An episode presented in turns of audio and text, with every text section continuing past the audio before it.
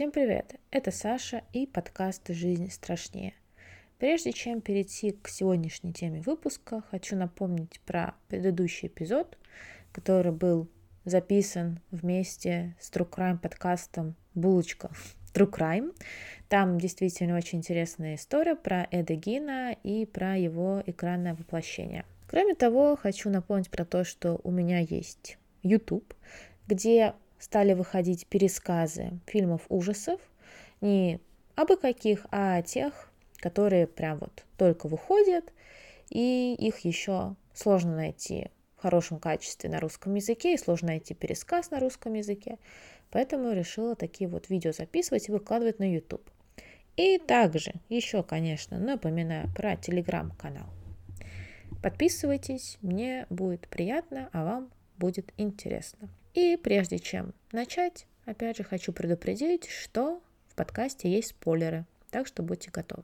Сегодня мы поговорим про такой поджанр хорроров, как «Вторжение в дом», по-английски это называется «Home Invasion». Очевидно, что в этом поджанре рассказывается о незаконном проникновении людей в чей-то дом или проникновении туда обманным путем, ну тоже как бы не совсем легально. Обычно преступники делают это не только с целью ограбить, но и поиздеваться и даже убить хозяев жилища. Тут вторжение в дом начинает граничить с другим поджанром – пыточным хоррором. Вторжение в дом – это не только тематика хоррора. Например, знаменитый рождественский комедийный фильм «Один дома» тоже можно отнести сюда. Но в основном это все-таки хорроры и триллеры. И пока я готовилась к выпуску, пересмотрела кучу фильмов по этой тематике, так что мне теперь страшно находиться одной в квартире, вдруг я тут уже не одна. Сегодня мы обсудим два фильма поджанра «Вторжение в дом». Это «Забавные игры» 2007 года и фильм 2013 года «Тебе конец», который в оригинале называется «You're next», то есть «Ты следующий». Я даже не хочу говорить про такую дурацкую локализацию названия, давайте сразу просто перейдем к делу. В обоих фильмах преступники вламываются в дом и творят ужасные вещи. Но я рассмотрю эти хорроры с разных сторон, так как они имеют важные различия и особенности. Начнем с фильма «Забавные игры» сразу после музычки из него.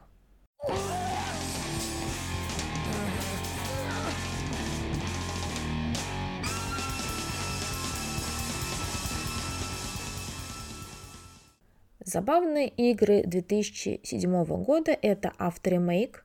В 1997 году Майкл Ханеке снял немецкий фильм «Забавные игры», а спустя 10 лет переснял его для более широкой аудитории на английском языке в локациях США. Фильм 2007 года – это, по сути, покадровый ремейк оригинала, и поговорим мы сегодня о новой версии, хотя больших отличий от оригинального кино у ремейка нет. Семейная пара Энн и Джордж, их сын Джорджи и собака Лаки прибывают на отдых в свой домик у озера. Их сосед приходит помочь спустить на воду лодку, но приходит он не один. Вместе с ним появляется Пол, которого сосед представляет как сына своего бизнес-партнера. В это же время другой молодой человек по имени Питер заходит в дом и просит у Энн яйца, но разбивает их и просит еще. Энн не нравится поведение молодого человека, особенно когда он якобы случайно сталкивает ее мобильник в раковину с водой, после чего телефон перестает работать. Напряжение нарастает. Джордж и Джорджи приходят домой, где Энн говорит, что хочет, чтобы Пол и Питер ушли. Джордж сначала извиняется за поведение жены, но потом сам понимает, как по-хански и пассивно-агрессивно ведут себя парни. Он не выдерживает и дает Полу пощечину, после чего Питер ломает Джорджу ногу клюшкой для гольфа. Начинаются игры. Первая из них горячо-холодно, в ходе которой Энн находит труп своей собаки, которую парни убили клюшкой. Следующая игра «Кот в мешке». Пол надевает на голову Джорджа наволочку и говорит, что задушит мальчика, если его мать не разденется. Энн повинуется. После этой «игры», в кавычках, Джорджи удается сбежать из дома к соседям, где он обнаруживает их мертвыми. Пол находит мальчика и отводит обратно к родителям и Питеру. Далее происходит одна из самых жестоких, на мой взгляд, сцен в фильмах в принципе. Парни по считалочке выбирают, кого убить, и выбор падает на мальчика. Пол уходит на кухню, мы наблюдаем, как он повседневно берет себе еду, делает бутерброды, спрашивает, принести ли кому-то поесть, а на фоне раздается выстрел и крик. Затем мы видим комнату, где мертвый мальчик лежит на полу. Эта сцена жестока не только потому, что парни убивают невинного ребенка, а потому, как она сделана. Нам показывают Пола, который спокойненько делает себе бутер, пока в соседней комнате по его желанию убивает мальчика. Это какой-то высший уровень садизма и издевательств. Пол и Питер уходят, но это лишь видимость конца. Они ловят Энн, которая пытается найти помощь, и приводит обратно домой. Начинается третья игра «Любящая жена». Энн должна произнести наоборот молитву, тогда женщина сможет сама выбрать, кто умрет первым, она или муж, а также каким образом, ножом или ружьем. Энн пытается застрелить Питера, но вместо этого Пол убивает Джорджа.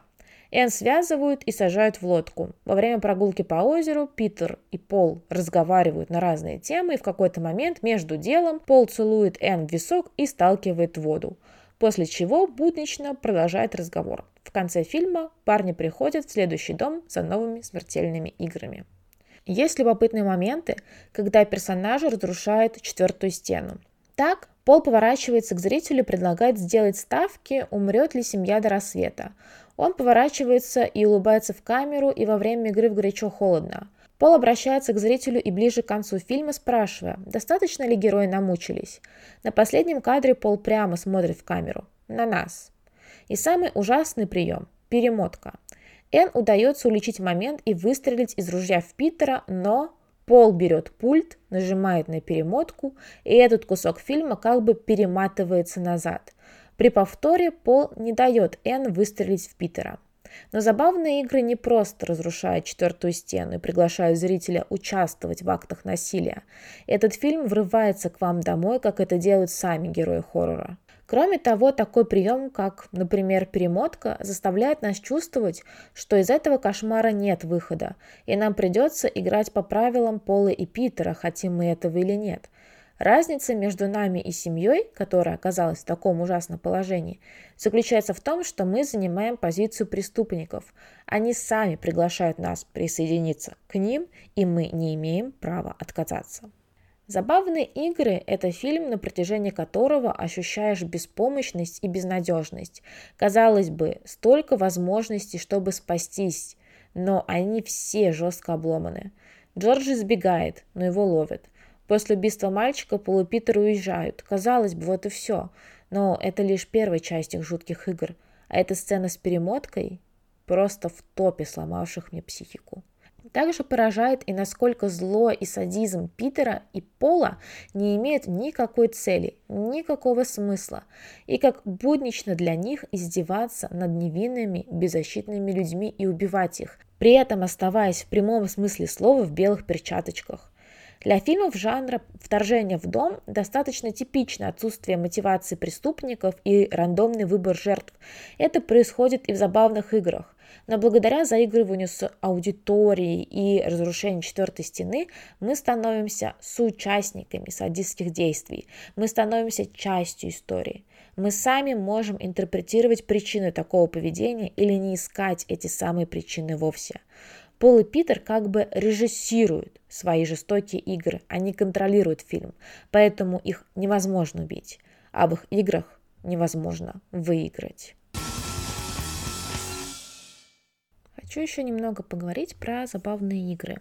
Как я уже сказала, Пол и Питер словно режиссируют собственный садистский фильм. Они – движущая сила забавных игр. Это становится понятно, когда парни на некоторое время покидают дом, и мы наблюдаем за длительной сценой, в которой почти ничего не происходит. Когда я первый раз смотрела этот фильм, данная сцена меня выбесила, честно говоря, потому что казалось, что все сделано, чтобы растянуть хронометраж. Но теперь я понимаю, что это не просто так. Наблюдение за тем, как родители горюют по убитому ребенку и пытаются, пусть и не супероперативно, найти способ спастись, дает нам понять, что без преступников фильм как будто замирает. Сюжет не развивается, почти ничего не происходит, и действие начинает снова набирать обороты, когда Пол и Питер ловят Энн и приводят домой. Их жестокие игры продолжаются. Конечно, этот фильм можно рассмотреть из позиции некого нравоучения. Нам показывают, что мы, зрители, хотим видеть на экране жестокость. Нам мало показать убийство, мы хотим развлечений, смотреть, как люди страдают. Поэтому Пол и обращается к нам, спрашивая, достаточно ли мучений, и сам отвечает на свой вопрос, продолжая издеваться над семьей. Он также периодически спрашивает, который час. С одной стороны, чтобы уследить за временем и не проиграть пари, но с другой стороны, чтобы уложиться в хронометраж, а также ткнуть зрителя в то, как они, вот как мы с вами, постоянно чекаем, сколько там еще минут до конца кино осталось. Хотя преступники заставляют нас участвовать в их садизме, завлекают в процесс издевательств над беззащитными людьми, отсутствие причин такого поведения помогает нам не идентифицировать себя с этими убийцами, не становиться на их сторону прям полноценно. В конце концов, мы все равно остаемся людьми, которым не нравятся такие забавные игры. Ну, я на это надеюсь, по крайней мере. Oh, mercy.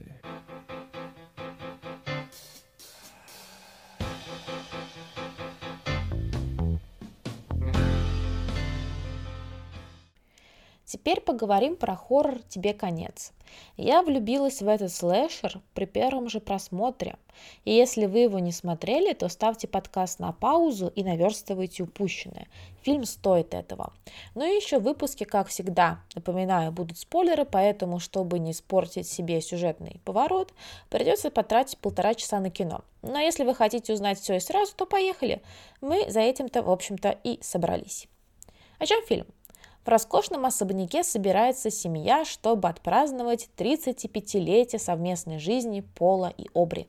Среди присутствующих есть сын пары Криспиан и его девушка Эрин, второй сын Дрейк и его девушка Келли, третий сын Феликс и его девушка Зи и дочь Эми со своим парнем Тариком.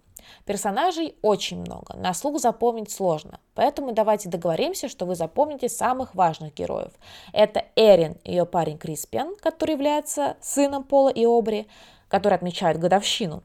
И стоит запомнить Феликса, еще одного сына пары и его девушку Зи. Вот они все, значит, собираются, празднуют, в какой-то момент среди них разгорается спор. Тарик подходит к окну, так как ему кажется, что там что-то есть, и его пронзает стрела из арбалета, убивая молодого человека. Начинается паника, и только Эрин сохраняет самообладание, пытаясь спасти и себя, и членов семьи своего бойфренда. Всего преступников, которые проникают в дом и пытаются жестоко расправиться с его обитателями, 3. Они носят звериные маски, овцы, тигры и лисы, и, значит, что происходит? Эрин ставит различные ловушки, похлеще, чем в один дома, сражается с преступниками, в том числе в рукопашную, и ей удается избавиться от убийц. Но все равно к концу фильма из всех персонажей в живых остается только она одна. Как оказалось, ее отец считал, что человечество скоро погибнет, и, собрав единомышленников, создал что-то типа коммуны для выживальщиков, как это называет Эрин. До 15 лет она жила там и обучалась. И сюжетный поворот. Убийцы прибыли в дом не просто так. Как выясняется, их наняли сыновья пары Феликс и Криспиан и девушка Феликса Зи. Криспиан говорит Эрин, что это все ради их общего блага, так как денег у пары нет, а наследство ждать еще неизвестно сколько. Он пытается убедить девушку, что преступники не должны были ее трогать, но Эрин не верит Криспиану и убивает его. Перед этим она убивает и Феликса с Зи, потому что те пытались избавиться от Эрин, как от ненужного свидетеля. Фильм заканчивается красиво. Приезжает полиция, и офицер стреляет в Эрин, так как думает, что именно она убила всю семью, но как только он заходит в дом, то напарывается на одну из ловушек и погибает. Happy End. Хочу подробнее остановиться на приемах и ловушках, которые использует Эрин, что она вообще делает ради спасения. Надеюсь, эти знания нам никогда не пригодятся, но ради интереса обсудим. Если в окна стреляют из арбалета, как в фильме, или из другого оружия, нужно лечь на пол, а лучше забраться под стол. Звучит банально, но многие теряются такой неожиданности и могут запаниковать. Чтобы пробежать мимо окна, Эрин сказала всем использовать стулья со спинками, так стрела застрянет в спинке стула и не убьет человека. Также, пока члены семьи в ужасе и не знают, что делать, Эрин проверяет все окна и двери, чтобы все было закрыто. Она говорит, что нужно забаррикадировать окна, нельзя выходить на улицу и необходимо повесить надпись «СОС». Естественно, нужно вооружиться хотя бы кухонным ножом. На предложение спрятаться в подвале Эрин отвечает, что это плохая идея, так как в подвал легко пустить газ и кинуть зажженную спичку. Эрин забивает чувачка, который проник в дом, разбив окно трупом Келли, и Эрин колотит его, пока голова мужика не превращается в кровавое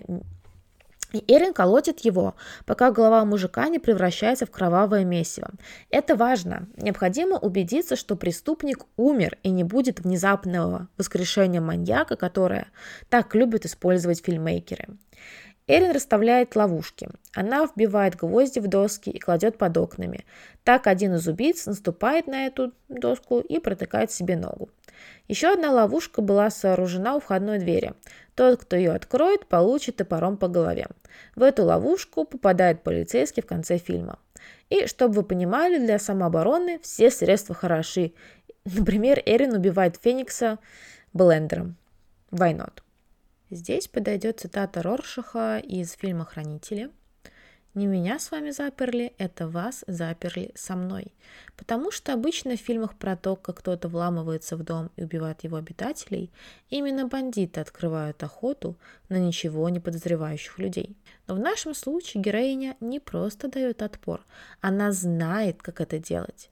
В подобных фильмах мы привыкли наблюдать за тем, как жертвы пытаются дотянуть до момента, когда приедет помощь. Они обороняются. Но в слэшере «ты следующий» — это уже не игра в кошки-мышки, а обоюдная опасность. Люди в звериных масках сами становятся добычей. Эрин берет ситуацию в свои руки. Она нетипичный пассивный персонаж подобного жанра, и это отличает ее от большинства героев вторжения в дом. Еще одно важное отличие хоррора «Тебе конец» от его предшественников заключается в том, что у преступников есть конкретные цели и мотив.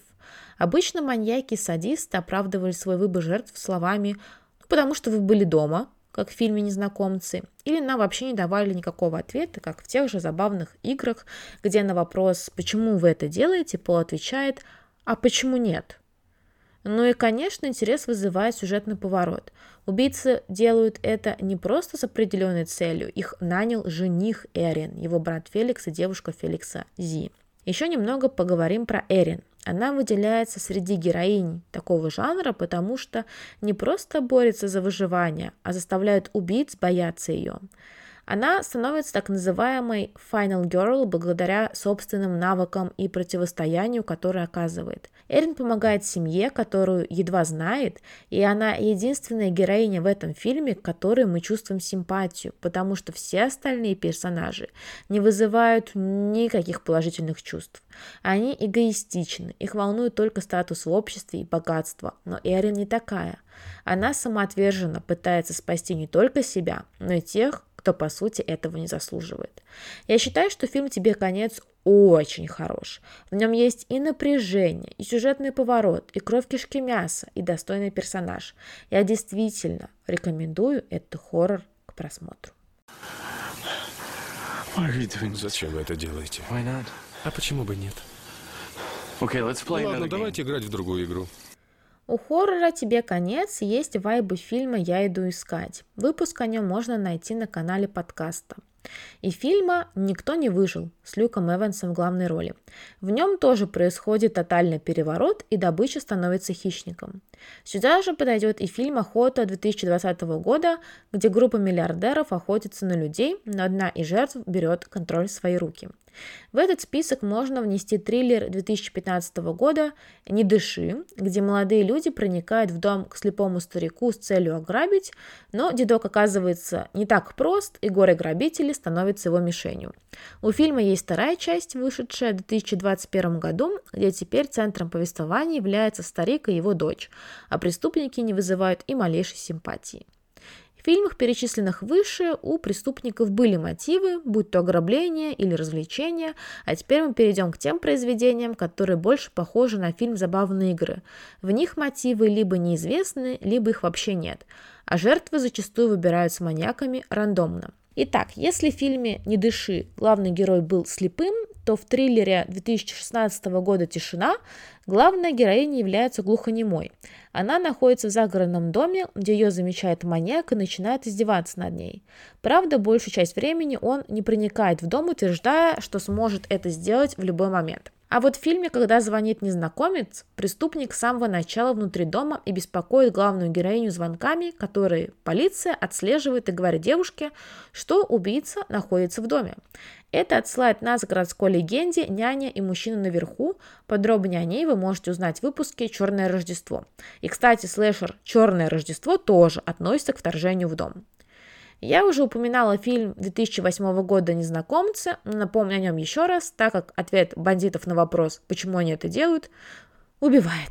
Потому что вы были дома. Замечательно. И напоследок перейдем еще к нескольким фильмам под жанром «Вторжение в дом», которые я хотела бы обсудить в этом выпуске и порекомендовать. Конечно, я смотрела не все существующие произведения такого рода, их бесконечное количество, но, как я уже говорила, того, что я пересмотрела и посмотрела для этого эпизода, было достаточно, чтобы бояться быть одной дома и параноить, что кто-то спрятался у меня в шкафу. Фильм 2022 года «Больной» отсылает нас к ковидным временам, где девушки едут в загородный дом самоизолироваться, но их отдых нарушает убийца, мотив которых удивит вас в конце фильма. В 2023 году вышел фильм «Стук в дверь», где 4 человека, символизирующие 4 всадников апокалипсиса, вламываются в дом к семейной паре и их дочери. Их мотив тоже необычен, советую посмотреть триллер, Шьямалан неплохо постарался. Триллер 2019 года «В тихом омуте», в оригинале он называется «Я тебя вижу», тоже поражает сюжетным поворотом. Здесь преступники не просто вламываются в дом, они в нем живут, без ведома хозяев. Девушка делает это уже не в первый раз, в то время как парень новичок. Но именно его мотив, который раскроется во второй части фильма, переворачивает повествование. Думаю, список для просмотра получился внушительным. Я дополню его еще несколькими фильмами и выложу в телеграм-канал подкаста, поэтому подписывайтесь на него, а мы можем переходить к заключительной части. Фильмы под жанром «Вторжение в дом» пугают своей реальностью. Такой кошмар может произойти с каждым. Даже если у вас нет несметных богатств, которые могут привлечь грабителей, вы никого не обижали, никто не собирается вам мстить, вы можете стать мишенью больных ублюдков, потому что многие маньяки не придерживаются никакой логики и выбирают жертв на рандоме. Когда мы смотрим подобные фильмы, то задаемся вопросом, а как бы мы поступили в этой ситуации? Легко судить экранных героев и кричать на них: «Да возьми это уже нож, убей его», когда мы сидим в тепле своей квартирки в относительной безопасности. Никогда не знаешь, сможешь ли ты противостоять злу или ему удастся поглотить тебя. Но я надеюсь, что никому из вас не придется испытать это на себе. Всем спасибо за прослушивание. Если вам понравился выпуск, поставьте, пожалуйста, лайк на тех платформах, которые позволяют это сделать. Всем пока.